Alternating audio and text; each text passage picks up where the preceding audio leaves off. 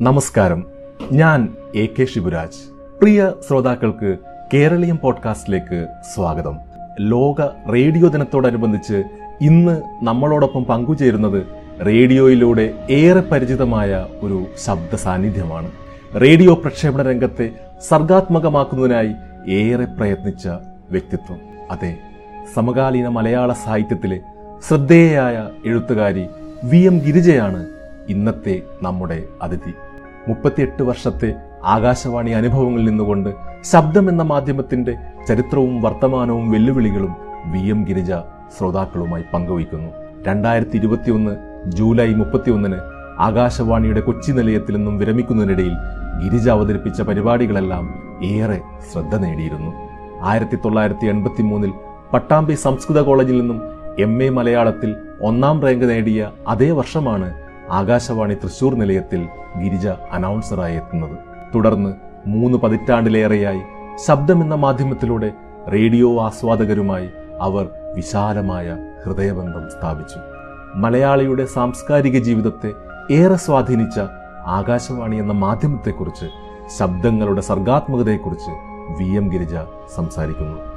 ആകാശവാണിയുടെ ഒരു അമൂല്യ സമ്പത്തായിരിക്കും ഈ ശബ്ദശേഖരങ്ങളുടെ ആർക്കൈവ്സ് എന്ന് പറയുന്നത്. ഈ ആകാശവാണി ഇങ്ങനെ ശബ്ദങ്ങൾ ആർക്കൈവ് ചെയ്ത് വെക്കുന്നതിന്റെ പ്രാധാന്യവും അതിന്റെ രീതിയും നമ്മുടെ ശ്രോതാക്കൾക്ക് വേണ്ടി ഒന്ന് പറഞ്ഞു കൊടുക്കാമോ? അത് ആദ്യ കാലങ്ങളിലൊക്കെ എന്താ വെച്ചാൽ അത് വളരെ ബുദ്ധിമുട്ടുള്ള കാര്യമായിരുന്നു ടേപ്പുകളൊക്കെ വളരെ കുറവായിരുന്നു. ഏറ്റവും ആദ്യം ടേപ്പുകളോ അല്ലെങ്കിൽ റെക്കോർഡ്സ് ഒന്നും തന്നെ ഉണ്ടായിരുന്നില്ല. ലൈവായിരുന്നു എന്ന് പറഞ്ഞല്ലോ തത്സമയ പ്രക്ഷേപണമായിരുന്നു പിന്നെ ഒരു പ്രധാനപ്പെട്ട ആൾക്കാർ ഉദാഹരണത്തിന് പറയാം പല സ്ഥലത്തും ഇപ്പോൾ ചെമ്പൈ വൈദ്യനാഥ ഭാഗവതരെ ഉറൂബ് ഇന്റർവ്യൂ ചെയ്തതിന്റെ ചില കട്ടിങ്സ് ഒക്കെ അവിടെ ഇവിടെ കാണാം. നമ്മൾ കോഴിക്കോട് നിലയത്തിൽ നിന്ന് ശബ്ദലേഖനം ചെയ്തതാണ്. അപ്പൊ ഇപ്പൊ അത് ആലോചിച്ചാൽ എന്ത് വലിയൊരു അല്ലേ അമൂല്യമായിട്ടുള്ള ഒരു കാര്യമാണല്ലോ അതിലെനിക്ക് തോന്നിയിട്ടുള്ളത് ചെമ്പൈയുടെ അവസാനം ഉറൂബ് ചോദിക്കുന്നുണ്ട് അപ്പൊ ഹിന്ദുസ്ഥാനി സംഗീതവും കർണാടക സംഗീതത്തിനൊക്കെ പറ്റും അപ്പൊ അദ്ദേഹം പറയുന്നത് അത് ബ്രഹ്മാനന്ദമല്ലേ? എന്നാണ് പറയുന്നത്. അപ്പൊ നമ്മളത് വിചാരിക്കില്ല. അദ്ദേഹത്തിനെ പോലെ ഒരു കർണാടക സംഗീതജ്ഞൻ അതിനേക്കാൾ കർണാടക സംഗീതത്തിനെ മേലെയായിട്ടാണ് ഹിന്ദുസ്ഥാനി സംഗീതത്തിനെ കാണുന്നത്. അപ്പൊ അതിന്റെ ഒക്കെ ശരിക്കും ഒരു അമൂല്യത അറിയാൻ പറ്റിയിരുന്നു. മിക്കവാറും എല്ലാവരും ആരെങ്കിലും കച്ചേരിക്ക് വരിക അല്ലെങ്കിൽ വേറെ എന്തെങ്കിലും പ്രസംഗിക്കാനായിട്ടൊക്കെ വരിക. അപ്പൊ അവരെയൊക്കെ വിളിച്ച് ശബ്ദലേഖനം ചെയ്യാന്നുള്ള സ്റ്റേഷൻ ഡയറക്ടർമാരൊക്കെ അവരുടെ ഒരു പി ആർ അവർ ഇങ്ങനെ ഇരിക്കുന്നു. അവർക്ക് ഏത് ഫീൽഡിലാണ് പ്രാധാന്യം? അങ്ങനെയുള്ളവരെയൊക്കെ ആദരിക്കാനും കൊണ്ടുവരാനും റെക്കോർഡിങ്ങിനും ഒക്കെ ശ്രമിച്ചുകൊണ്ടിരുന്നു. അപ്പൊ പല സ്ഥലത്തും ലൈബ്രറികളോ ലൈബ്രറി പിന്നെ ലൈബ്രറിയൻസ് ഒക്കെ ഒന്ന് മാച്ചിട്ട് വേറൊന്ന് ടേപ്പുകളില്ലാതെ വരുമ്പോൾ ആദ്യം റെക്കോർഡ് ചെയ്തിരുന്ന ഒന്ന് മാച്ചിട്ട് വേറൊന്ന് റെക്കോർഡ് ചെയ്യല്ലോ അങ്ങനെ അവരുടെ ഒക്കെ കുറച്ച് അറിവില്ലായ്മ വേണം ചിലതൊക്കെ ശ്രദ്ധ നഷ്ടപ്പെട്ടിട്ടുണ്ടെങ്കിലും പലതും ഇപ്പോഴും നമ്മുടെ കയ്യിലുണ്ട്. ഉദാഹരണത്തിന് ഇപ്പോൾ നെഹ്റുവിന്റെ ശബ്ദം ഗാന്ധിജിയുടെ ശബ്ദം അങ്ങനെയുള്ള ശബ്ദമൊക്കെ നമ്മളുടെ കയ്യിൽ തന്നെയാണ് ഉള്ളത്. അപ്പൊ അത് സ്വകാര്യമായിട്ട് വെക്കണമെന്ന് ആകാശവാണിയും പറയുന്നില്ല. എല്ലാം അപ്ലോഡ് ചെയ്യണം. എല്ലാം പൊതുജനങ്ങൾക്ക് പ്രാപ്യമായ തരത്തിലായ എല്ലാതും വെക്കണം എന്നാണ് പറയുന്നത്. ശരിക്കും പറഞ്ഞാൽ നമ്മളൊക്കെ ആരാധിക്കുന്നപ്പോൾ ഞാൻ വിചാരിക്കും ശ്രീനാരായണ ഗുരുവിന്റെ ഒരു ശബ്ദം അന്ന് റെക്കോർഡ് ചെയ്യാൻ പറ്റിയിരുന്നെങ്കിൽ. ടാഗോറിന്റെ ശബ്ദം ഉണ്ട് നമ്മുടെ കയ്യിൽ അപ്പൊ നമുക്കത് കേൾക്കാമായിരുന്നല്ലോ. എന്ത് വലിയൊരു സമ്പത്തായിരുന്നേ അല്ലേ മഹാകുമാരനാശാന്റെ ശബ്ദം വള്ളത്തോളിന്റെ ശബ്ദം നമ്മുടെ കയ്യിലുണ്ട്. കുറച്ച് കുറച്ച് സമയങ്ങളിലൊക്കെ വള്ളത്തോളിനെ റെക്കോർഡ് ചെയ്തിട്ടുണ്ട്. അത് വളരെ പ്രധാനമാണ് ഈ ശബ്ദം ശേഖരിക്കുക എന്നുള്ളത്. അടുത്ത തലമുറയ്ക്ക് വേണ്ടിയിട്ടുള്ള ഏറ്റവും വലിയ സമ്പാദ്യം എന്ന് അറി അറിയുന്നവരായിരുന്നു.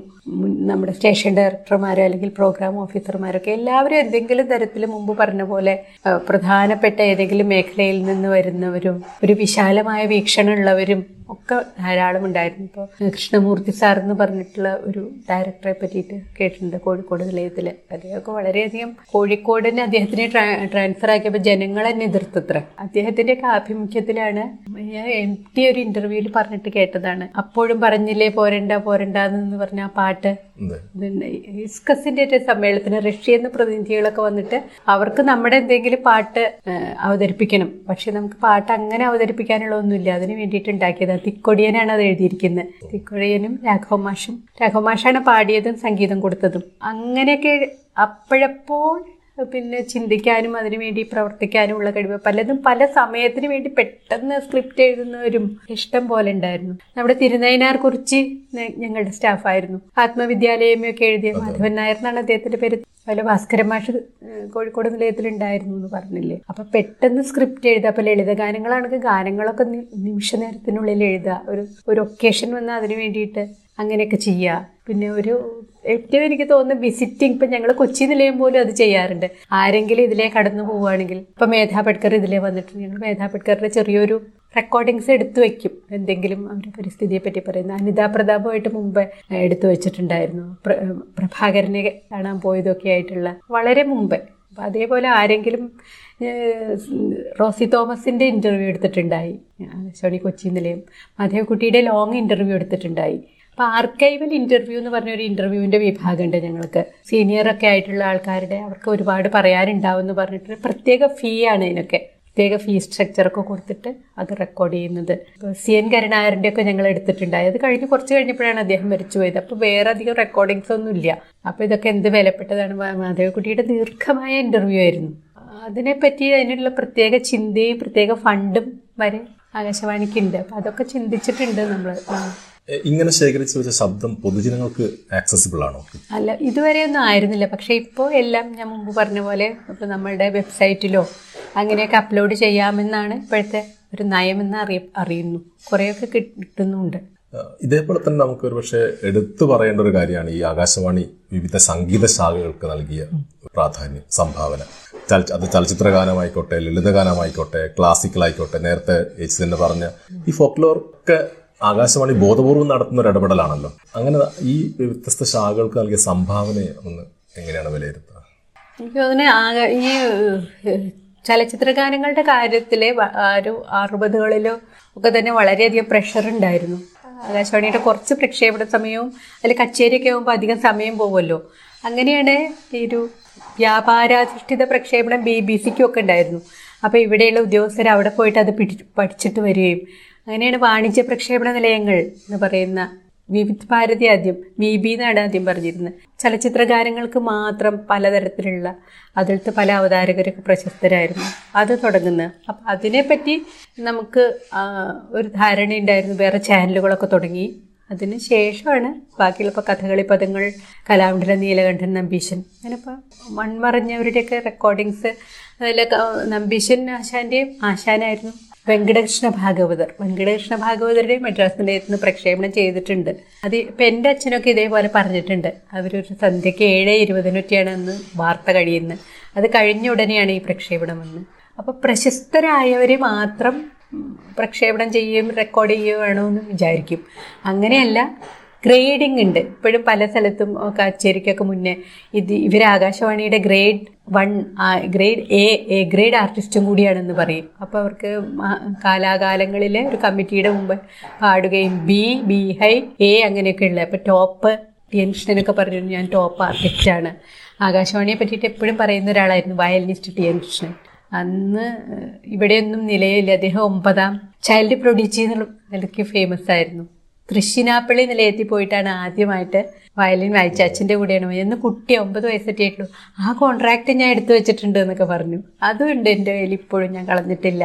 അപ്പോൾ അതേപോലെ ടോപ്പ് ഗ്രേഡറായ ആർട്ടിസ്റ്റുകളെ വാർത്തെടുക്കുക. ഇപ്പം നിൽക്കുന്ന ടോപ്പ് ഗ്രേഡർ ആയിട്ടുള്ള ആർട്ടിസ്റ്റുകളെ റെക്കോർഡ് ചെയ്യുക എന്നല്ലാതെ ചെറിയ ലോക്കലി ആയിട്ടുള്ള ആൾക്കാർക്കും അവർക്ക് പ്രാധാന്യം കൊടുക്കുകയും അവരുടെ പ്രതിഭയെ വികസിച്ച് വരാനും കൊടുത്തിരുന്നു. പിന്നെ ഞാൻ മുമ്പ് പറഞ്ഞ പോലെ കാസർഗോഡ് തൊട്ടിട്ട് എല്ലാ ജില്ലകളിലും വ്യത്യാസം ഉള്ള പോലെ ഇപ്പോൾ തെക്കനും തെക്കത്തി എന്ന് പറഞ്ഞിട്ടുണ്ട്. കണ്ണിയാർകളി ഒക്കെ പാലക്കാട് ജില്ലയിലുള്ളതാണ്. ഓരോ ജില്ലയിൽ മാത്രം നിലനിൽക്കുന്ന ചെറിയ ചെറിയ കലാരൂപങ്ങൾ അതുവരെ നമ്മൾ പ്രിസർവ് ചെയ്യാറുണ്ട്. പിന്നെ യുവവാണിയൊക്കെ എഴുപത്തൊന്നിലൊക്കെയാണ് യുവവാണി. ഇന്ത്യയിലെ എല്ലാ നിലയങ്ങളും തുടങ്ങുന്നത്. അപ്പോൾ പിന്നെ യുവാക്കൾക്കായിട്ടുള്ള സംഗീത മത്സരങ്ങളുണ്ട്. പലതരത്തിൽ ആദ്യം സ്റ്റേറ്റ് തലത്തിൽ എന്നിട്ട് ദേശീയ തലത്തിൽ ഇന്നത്തെ പല ആൾക്കാരെയും നമുക്കിപ്പോൾ ശ്രീവത്സൻ ജെ മേനോൻ അങ്ങനെയുള്ള ആൾക്കാരെല്ലാം അതിൽ കൂടെ വന്നിട്ടുള്ളവരാ. ശ്രീവത്സന്റെ കാര്യം പറഞ്ഞപ്പോഴാണ് നെയ്യാറ്റിൻകര അവരൊക്കെ നമ്മുടെ സ്റ്റാഫായിരുന്നല്ലോ. എം ജി രാധാകൃഷ്ണൻ അങ്ങനെ പെരുമ്പാവൂർ ജി രവീന്ദ്രനാഥ് ബി ശശികുമാർ പിന്നെ തൃശ്ശൂരാണെങ്കിൽ തിരുവിഴ ശിവാനന്ദൻ രമണി എ അനന്ത പത്മനാഭൻ അങ്ങനെ ഏറ്റവും പ്രശസ്തരായിട്ടുള്ള സ്റ്റാഫ് ആർട്ടിസ്റ്റുകൾ എന്ന് വിളിച്ചിരുന്ന കലാകാരന്മാരും ഉണ്ടായിരുന്നു അവരെല്ലാം പുതിയ പാട്ടുകൾ ഉണ്ടാക്കുക അല്ലെങ്കിൽ പുതിയ സ്ഥലങ്ങളിൽ പോയിട്ട് റെക്കോർഡ് ചെയ്യുക. ഈ സംഗീതത്തിന് ഒരു അവരൊക്കെ പഠിച്ച ക്ലാസിക്കൽ സംഗീതത്തിനാണ് ഒരു പ്രാമുഖ്യം കൊടുക്കുന്നെങ്കിൽ പോലും എല്ലാ തരത്തിലുള്ള സംഗീതവും വികസിപ്പിക്കാനും യുവവാണി കൂടെ യുവാക്കളായിട്ടുള്ള സംഗീതജ്ഞരെ അല്ലെങ്കിൽ പല ഉപകരണ സംഗീതജ്ഞരെയൊക്കെ കണ്ടെത്തി വളർത്തി വലുതാക്കാനും നമുക്ക് കഴിഞ്ഞിട്ടുണ്ട്. ഇപ്പോൾ ഇന്നത്തെ മധു ബാലകൃഷ്ണൻ അല്ലെങ്കിൽ ജി വേണുഗോപാൽ വേണു ഞങ്ങളുടെ തന്നെ സ്റ്റാഫ് തന്നെയായിരുന്നു. അങ്ങനെയുള്ള ഏതൊരു ഗായകനോടോ ഗായികയോട് ചോദിച്ചാലും ആകാശവാണി വഴിയാണ് അവർ ആദ്യം വന്നിരിക്കുന്നത്. ചിത്ര ചിത്ര ചെറിയ കുട്ടിയായിരിക്കുമ്പോൾ ഞാൻ ഇന്റർവ്യൂ എടുത്തിട്ടുണ്ട്. അപ്പോൾ പറഞ്ഞു ആദ്യമായിട്ടൊരു ഫീച്ചറിലാണ് പാടിയത് എം ജി രാധാകൃഷ്ണൻ ചേട്ടൻ വിളിച്ചിട്ട്. ചെറിയൊരു പ്രഹ്ലാദന്റെയോ അങ്ങനെ എന്തോ ഒരു ചെറിയ ചെറിയ കുട്ടി പാടേണ്ട അതിലാണ് ആദ്യം പാടിയത് ഇങ്ങനെ ഒരു മലയാളിയുടെ ജീവിതത്തിൽ അല്ലെങ്കിൽ ഒരുപാട് ജനങ്ങളുടെ ജീവിതത്തിൽ സാംസ്കാരികവും അല്ലെങ്കിൽ കലാപരവുമായ സ്വാധീനത്തിന് ആകാശവാണി വലിയൊരു പങ്ക് വഹിച്ചിട്ടുണ്ട്. അങ്ങനെ ഇരിക്കുമ്പോൾ പോലും കാലോചിതമായ മാറ്റങ്ങൾ അതെല്ലാ മാധ്യമ പ്രവർത്തന രംഗത്ത് സംഭവിക്കുന്ന പോലെ ആകാശവാണിക്കും സ്വാഭാവികം വന്നിട്ടുണ്ടാവുമല്ലോ. ഇപ്പൊ ഇന്ത്യയിൽ തന്നെ ആയിരത്തി തൊള്ളായിരത്തി ഇരുപത്തി ഏഴിൽ ആരംഭിച്ച റേഡിയോ പ്രക്ഷേപണം തലമുറക്കൊപ്പം പരിഷ്കരിക്കപ്പെട്ടു എന്ന് പറയാൻ കഴിയും. പ്രത്യേകിച്ച് അങ്ങനെയുള്ളൊരു മാറ്റത്തിന് ആകാശവാണി അഭിമുഖീകരിച്ച വെല്ലുവിളികൾ എന്തൊക്കെയായിരിക്കും? ഒരുപക്ഷെ ആംപ്ലിറ്റ്യൂഡ് മോഡിൽ നിന്നും ഫ്രീക്വൻസി മോഡിലേക്കുള്ള പ്രക്ഷേപണത്തിലേക്ക് മാറുന്നു പുതിയ പരിപാടികൾ ആരംഭിക്കുന്നു. അത്തരത്തിൽ സാങ്കേതികപരമായും ആ, ഭാവുത്വപരമായും ഉണ്ടായ മാറ്റങ്ങളെ ഗിരിജേച്ചി എങ്ങനെയാണ് നോക്കിക്കാണുന്നത്? എനിക്ക് തോന്നുന്നത് അതിൽ സാങ്കേതികമായിട്ടുള്ള മാറ്റങ്ങളൊക്കെ നമുക്ക് ഒരു കേന്ദ്ര സർക്കാർ ഇപ്പോൾ പ്രസാർ ഭാരതിയുടെ കീഴിലാണ്. പക്ഷേ കേന്ദ്ര സർക്കാരിന് വെച്ചാൽ നമുക്ക് ഒരുപാട് ചട്ടക്കൂടുകളുടെ ഉള്ളിൽ പോയിട്ട് ഒരുപാട് അപ്രൂവലൊക്കെ കിട്ടി. അങ്ങനെയാണ് നമുക്ക് മാറാൻ കഴിയൂ.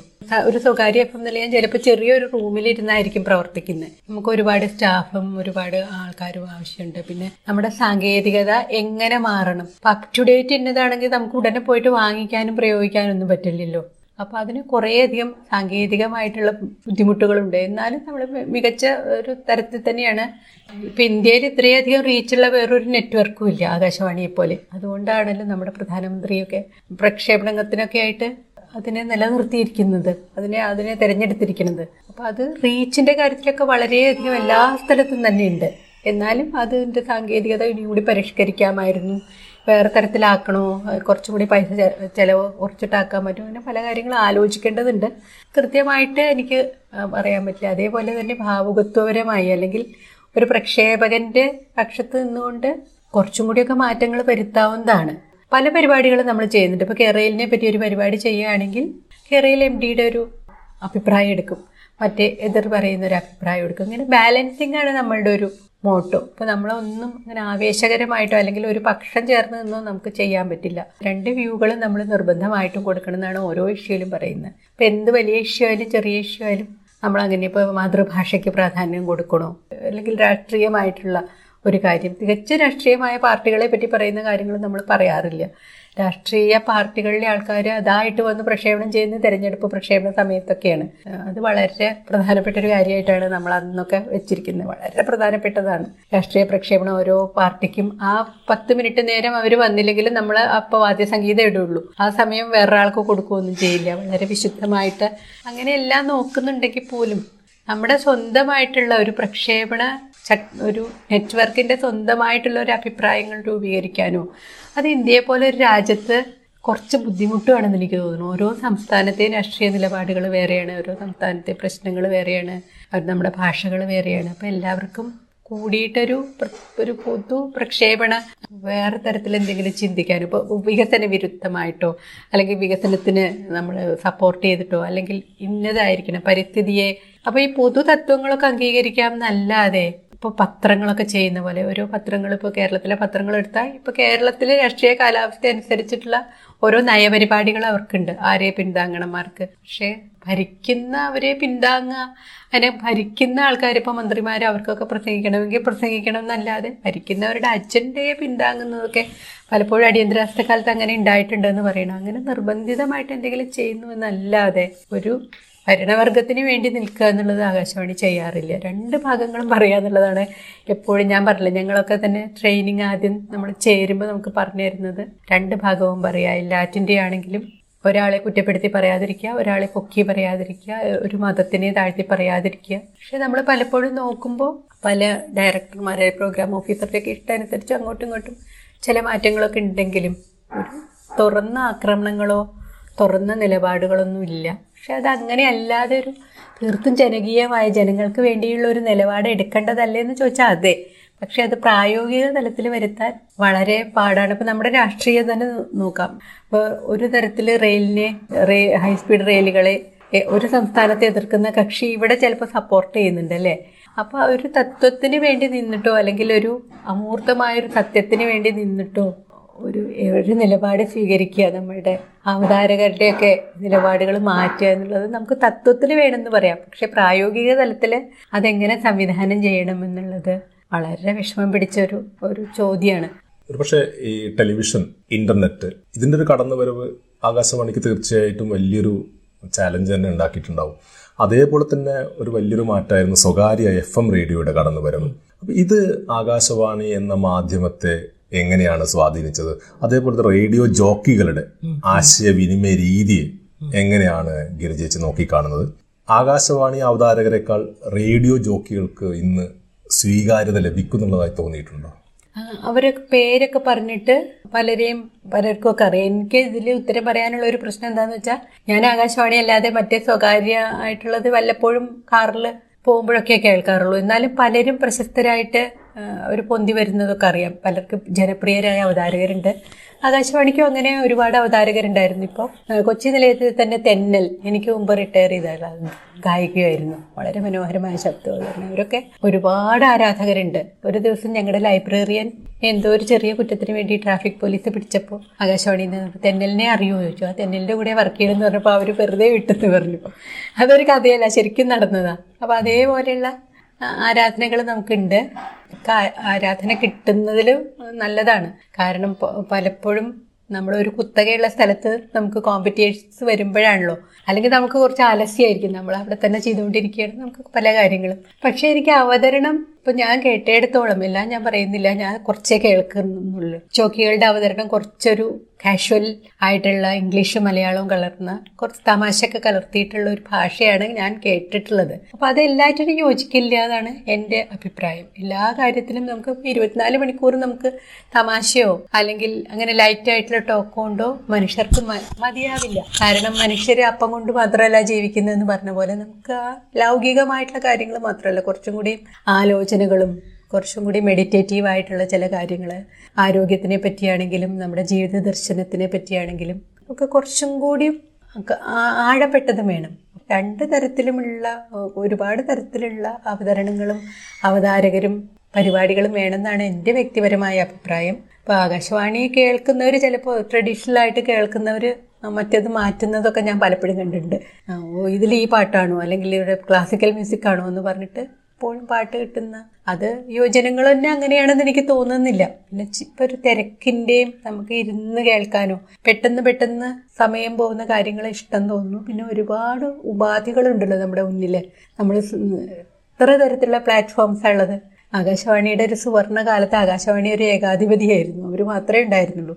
അപ്പം അന്ന് കിട്ടിയ ഒരു ജനപ്രിയത ഇന്നും കിട്ടാൻ വളരെയധികം ബുദ്ധിമുട്ടാണ്. കാരണം ഈ ഒരു ഇതൊക്കെ തന്നെ ഇപ്പോൾ ഒഫീഷ്യലായിട്ട് ഒരു ഗൗരവത്തോടു കൂടി അവതരിപ്പിക്കുന്ന ഒരു ഇതിനെ ഒരു കാര്യത്തിനേക്കാളും ചിലപ്പോൾ ഒരാളെ കുറ്റം പറഞ്ഞോ ചീത്ത പറഞ്ഞോ ഒരു വെറുപ്പ് ഉൽപ്പാദിപ്പിക്കുന്ന തരത്തിലോ അല്ലെങ്കിൽ പുച്ഛിക്കുന്ന തരത്തിലോ ഒക്കെയുള്ള വാക്കുകൾ കേൾക്കാൻ ആൾക്കാർക്ക് കൂടുതൽ ഇഷ്ടമായിരിക്കും അപകീർത്തിപ്പെടുത്തുന്ന തരത്തിൽ അല്ലെങ്കിൽ അങ്ങനെയല്ല. ഇപ്പം ഞങ്ങളെയൊക്കെ സംബന്ധിച്ചിടത്തോളം ഇപ്പോൾ ഒരു സിനിമാ നടന്റെ ഒരു കേസ് നടക്കുന്നുണ്ട്. അതിനൊന്നും നമ്മൾ പ്രാധാന്യം കൊടുത്തിട്ടൊന്നും നമ്മളുടെ ന്യൂസിന് പോലും ചിലപ്പോൾ അതിലെ ഒരു വരിയൊക്കെ വരുള്ളൂ. അപ്പം അങ്ങനെയുള്ള ഒരു കേസ് ഒരു ലൈറ്റ് വെയിന്റ് ആയിട്ടുള്ള ന്യൂസുകളൊക്കെ അല്ലെങ്കിൽ വ്യക്തിപരമായ ആരോപണങ്ങളിലൊക്കെ ഒന്നും ആകാശവാണിയിൽ വരികയില്ല. അപ്പം അത് കേൾക്കാൻ ആഗ്രഹിക്കുന്ന തരം ആൾക്കാരുണ്ട്.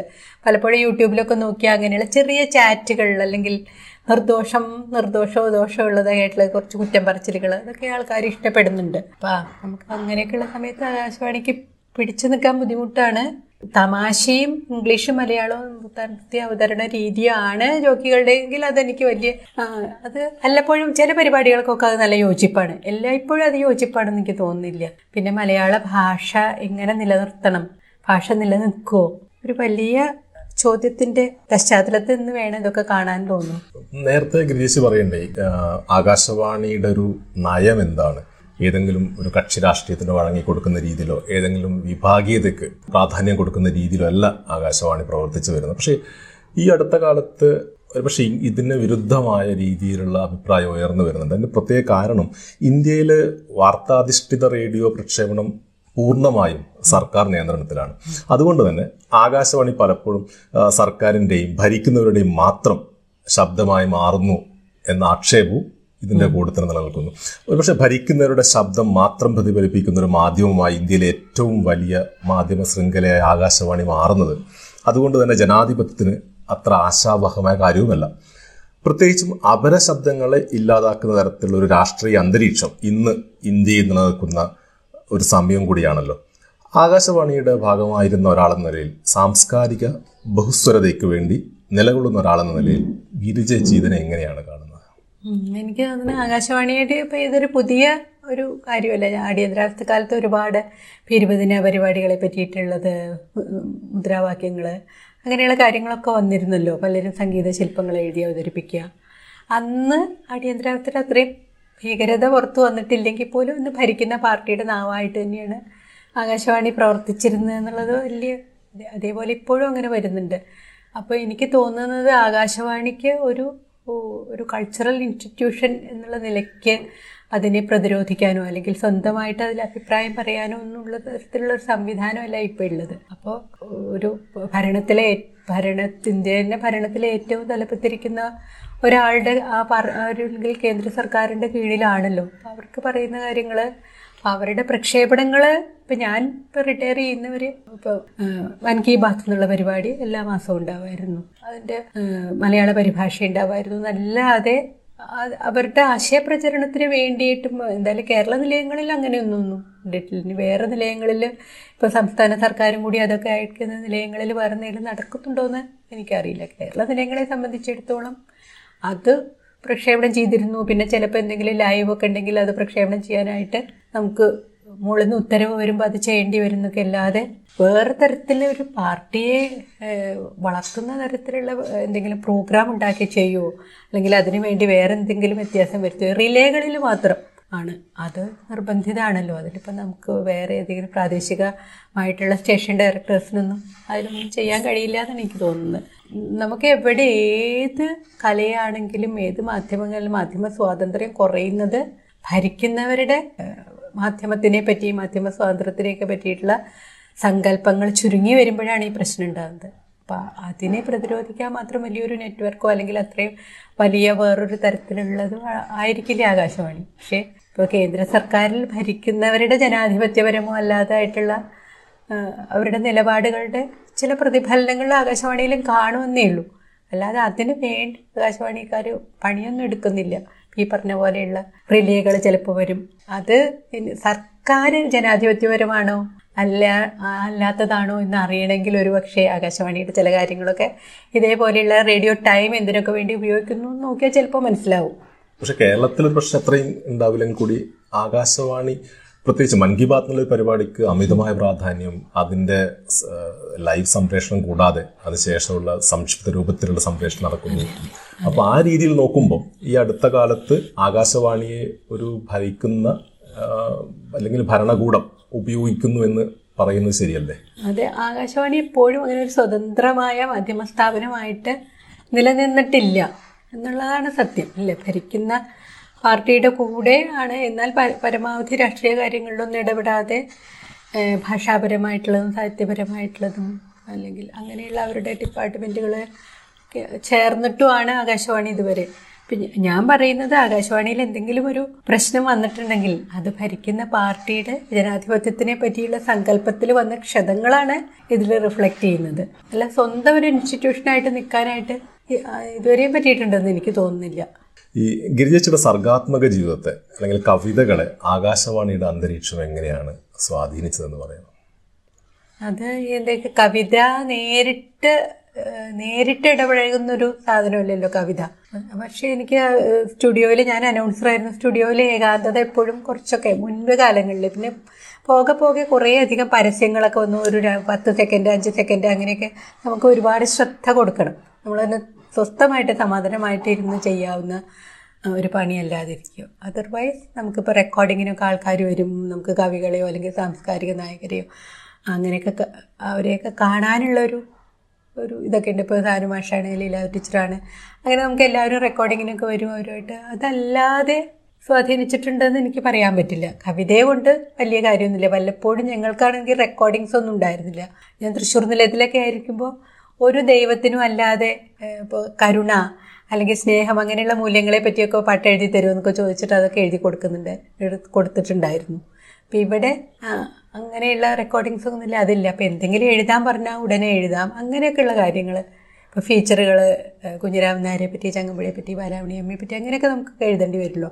അങ്ങനത്തെ കാര്യങ്ങൾക്കൊക്കെ വന്നു എന്നല്ലാതെ കവിത എഴുത്തിനെ എത്ര കണ്ട് സ്വാധീനിച്ചു എന്ന് എനിക്കറിയില്ല. പിന്നെ എന്നെ സംബന്ധിച്ചിടത്തോളം ശ്രോതാക്കൾ ഞാനൊരു കവി എന്നുള്ള നിലയ്ക്ക് ശ്രോതാക്കൾ എന്ന് എന്നെ അറിയില്ല. അവരെപ്പോഴും ഒരു ഞാനൊരു പ്രക്ഷേപകയായിട്ടാണ്. അപ്പോൾ എനിക്ക് ഏറ്റവും അധികം പൊതുജനങ്ങളുടെ ഇടയിൽ നിന്ന് സ്നേഹം കിട്ടുന്നത് റേഡിയോയിലെ പ്രവർത്തകയാണ് അനൗൺസറാണ് എന്ന് പറഞ്ഞിട്ടാണ്. ഗിരിജേച്ചി എന്നാണ് മിക്കവാറും ഇപ്പം എന്നെക്കാളും വയസ്സായ ആളാണെങ്കിലും എന്നെ ഗിരിജേച്ചി തന്നെയാണ് വിളിക്കുക. അതായത് കവിത ഒന്നാമത് കവിത വളരെ കുറവ് ആൾക്കാരല്ലേ? വായിക്കുള്ളൂ. കവിത വായിക്കുന്നവർ കുറവാണ്. അപ്പോൾ കവിതയെ ആകാശവാണിയുടെ അന്തരീക്ഷം കൊണ്ട് അതിന് വിഘാതമൊന്നും ഒരിക്കലും ഉണ്ടായിട്ടില്ല. അതിനാരെങ്കിലും നടത്തപ്പെടുത്തുകയോ പിന്നെ പലപ്പോഴും കവിത വായിക്കുന്നവരെ ഇപ്പോൾ ഇവിടെ ശ്രീകുമാർ മുഖത്തിലാന്ന് പറഞ്ഞ ഒരാളുണ്ടായിരുന്നു. കാവാല ശ്രീകുമാർ. കവിത നല്ലപോലെ ചൊല്ലുമായിരുന്നു പിന്നെ ഞാൻ തൃശ്ശൂർ നിലയത്തിലെ അക്കിത്തത്തിന്റെയും എസ് രമേശൻ കൂടെ ജോലി ചെയ്തിട്ടുണ്ട്. അങ്ങനെയൊക്കെ ഉള്ളവരൊക്കെ ഒരു കവിതയോട് താല്പര്യമുള്ള ആൾക്കാരുടെ ഒരു ചുറ്റുപാടുമൊക്കെ ഉണ്ടാവാറുണ്ട്. എന്തായാലും അതുകൊണ്ട് ദോഷമൊന്നും ഒരിക്കലും ഉണ്ടായിട്ടില്ല. അതേപോലെ ആകാശവാണി ഗിരിജേശിക്ക് ഒരു വെറും ഒരു തൊഴിലിടം മാത്രമായിരുന്നില്ലല്ലോ. ഒരുപാട് സർഗാത്മകമായൊരു ഇടപെടൽ കൂടിയാണല്ലോ അവിടെ നടത്തിക്കൊണ്ടിരുന്നത്. ഇപ്പം അതിൽ നിന്ന് പൂർണമായും സ്വതന്ത്രമായി എന്ന് പറയാം അല്ലേ? അപ്പോൾ ഇപ്പോഴും ഞാൻ കുറേ കാലം വരെ ശനിദശ എന്ന് പറഞ്ഞ സ്കിറ്റിന്റെ സ്ക്രിപ്റ്റ് എഴുതി കൊടുത്തിരുന്നു. ഇപ്പോൾ രണ്ടാഴ്ചയായിട്ട് അതൊക്കെ നിർത്തി. ഇതിനുശേഷം ഈ ഒരു ജീവിതം എങ്ങനെ തോന്നുന്നു? ഇപ്പം കൂടുതൽ എഴുത്തിനും വായനയ്ക്കുള്ള അവസരങ്ങൾ കൂടിയോ അല്ലെങ്കിൽ ഇപ്പൊ ഒരു വ്യത്യാസം എന്താണെന്ന് വെച്ചാൽ ഞാൻ ഷൊർണൂരാണ് എന്റെ ശരിക്കും നാട്. ഷൊർണൂരിനെ പറ്റി ഒരു ചരിത്ര പുസ്തകം എഴുതാമെന്ന് ഞാൻ വിചാരിച്ചു. അപ്പോൾ അത് തുടങ്ങിയപ്പോൾ അത് വളരെ ബുദ്ധിമുട്ടുള്ളൊരു ജോലിയാണെന്ന് മനസ്സിലായി. ഇപ്പൊ രാവിലെ തൊട്ട് ഒരു ഉച്ച വരെ ഞാൻ ആ പണി മാത്രമൊക്കെ തന്നെ ചെയ്യുന്നുള്ളൂ. പിന്നെ ഇടയ്ക്ക് പോയി ഇപ്പൊ ഇടയ്ക്ക് ഇന്റർവ്യൂ ചെയ്യാന്നൊക്കെ വിചാരിക്കുമ്പോഴേ കൊറോണ പ്രശ്നങ്ങളൊക്കെ വരിക. അങ്ങനെ കുറച്ച് ഇന്റർവ്യൂ കുറച്ച് റെഫറൻസ് റെഫറൻസുമായിട്ട് അത് നടക്കുന്നു. അപ്പോൾ എനിക്ക് വളരെ ബുദ്ധിമുട്ടായിരുന്നു ആകാശവാണിക്ക് പോവാതിരിക്കുക എന്നുള്ളത്.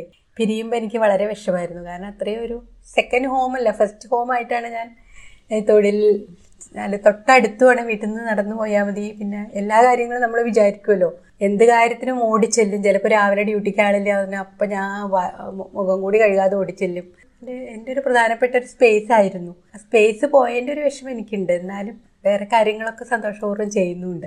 എഴുത്തിനെ അത് കൂടുതൽ സഹായിക്കുന്നുണ്ടോ? കൂടുതൽ കവിത എഴുത്തിനെ അത് സഹായിക്കില്ല. കവിത എഴുത്തിന് സമയം ലഭ്യതയല്ല. കവിത എഴുത്തിന് വേറെ എന്തോ ഒരു അനുപാതമാണ് എന്താ നമുക്ക് പറയാൻ പറ്റില്ല. സമയം കുറേ ഉണ്ടെന്ന് വിചാരിച്ചിട്ട് നമുക്ക് ബാക്കിയുള്ളപ്പോൾ ഒരു പുസ്തകം എഴുതണം അല്ലെങ്കിൽ വേറെ എന്തെങ്കിലും നമ്മൾ പ്ലാൻ ചെയ്തിട്ട് എഴുതുന്ന ഒരു കവിതാ പഠനം എഴുതണം. അതിനൊക്കെ അത് സഹായിക്കും. പക്ഷെ കവിത എഴുതാൻ ഒരു കാര്യമല്ലാത്തതുകൊണ്ട് അത് പറയാൻ പറ്റില്ല.